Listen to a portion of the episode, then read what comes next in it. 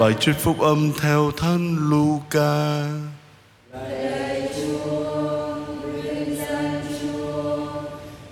Khi ấy hai môn đệ thuật lại các việc đã xảy ra dọc đường và hai ông đã nhận ra người lúc bẻ bánh như thế nào.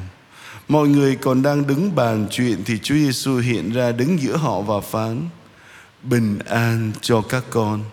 Này thầy đây, đừng sợ. Nhưng mọi người bối rối tưởng mình thấy ma. Chúa lại phán: Sao các con bối rối và lòng các con lo nghĩ như vậy? Hãy xem tay chân thầy, chính thầy đây.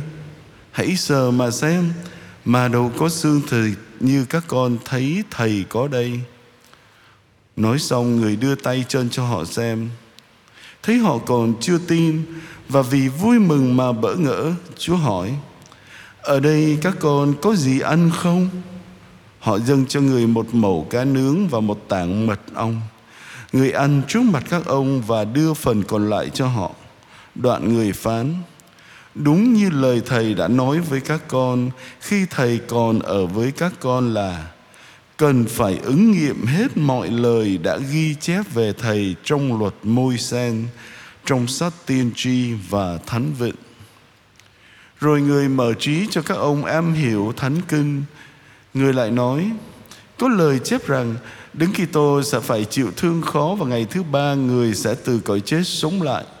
Rồi phải nhân dân người rao giảng sự thống hối và sự ăn năn để lãnh ơn tha tội cho muôn dân, bắt đầu từ thành Jerusalem. Còn các con, các con sẽ làm chứng nhân về những điều ấy. Đó là lời Chúa. Lời Chúa Kitô, lời khen Chúa. Kính thưa quý cụ, quý ông bà và anh chị em Dưới ánh sáng của lời Chúa ngày hôm nay Câu hỏi được gợi lên trong tâm tư của chúng ta Lòng chúng ta đang âu lo những gì? Chúa Giêsu hiện ra với các môn đệ mang đến bình an. Thầy ban bình an cho anh em. Ngài đã ban ân sủng bình an của Ngài, Bình an mà Ngài đã hứa qua cuộc phục sinh của Ngài. Vậy chúng ta nhận thức thế nào về sức mạnh của tình yêu thương của Chúa đã dành cho từng người chúng ta? Tại sao đôi khi chúng ta lại sợ hãi? Tại sao chúng ta lại nghi ngờ về sự hiện diện của Ngài hằng ở với chúng ta? Tại sao chúng ta lại lo lắng, bối rối? Chúng ta hãy lắng nghe Chúa Giêsu hỏi các môn đệ, sao các con bối rối? Và chúng ta suy ngẫm xem những hoàn cảnh và những con người nào đang đè nặng lên trái tim và khối óc của chúng ta điều gì đã cướp đi sự bình an nội tâm của ta Chúa Giêsu biết rõ những ưu tư, lo âu, bối rối trong lòng ta. Chúng ta hãy phó thác cho tình yêu của Chúa Giêsu và tạ ơn Ngài vì sự hiện diện của Ngài qua ân sủng bình an. Và chúng ta cần phải căn tân làm mới lại hành động này thường xuyên khi mà đặc biệt những lúc mà lo lắng tấn công chúng ta.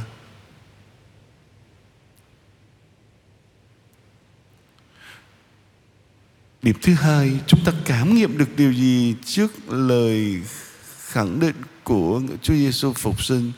Chính Thầy đây.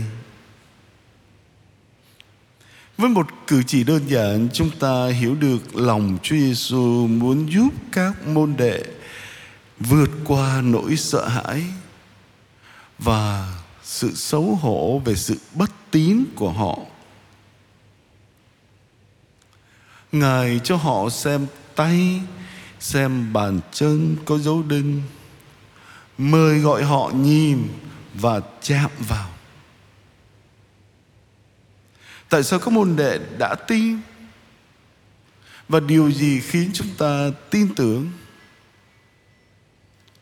Chúa Giêsu không ngại cho chúng ta xem tay chân của người qua thân thể mầu nhiệm của người là hội thánh. Ngài nói chính thầy đây. Chẳng lẽ chúng ta không thể phóng tầm nhìn vượt xa hơn khỏi thân phận của con người để chiêm ngắm quyền năng của Thiên Chúa đang hành động trong mọi sự sao? Khi chiêm khi chúng ta chiêm ngắm những vết thương của Chúa Giêsu Kitô nơi thân xác phục sinh của người, nơi thân thể của người là hội thánh. Quyền năng và ân sủng của người chiến thắng những tổn thương, những vết sẹo, những đau đớn và những đau khổ mà chúng ta phải chịu đựng.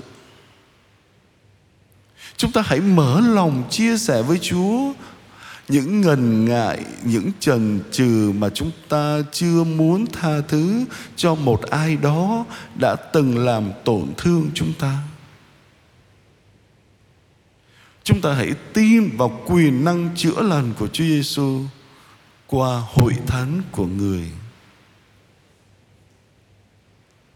Lạy Chúa Giêsu, con cảm ơn Chúa đã chết và sống lại vì yêu con và để cứu độ con.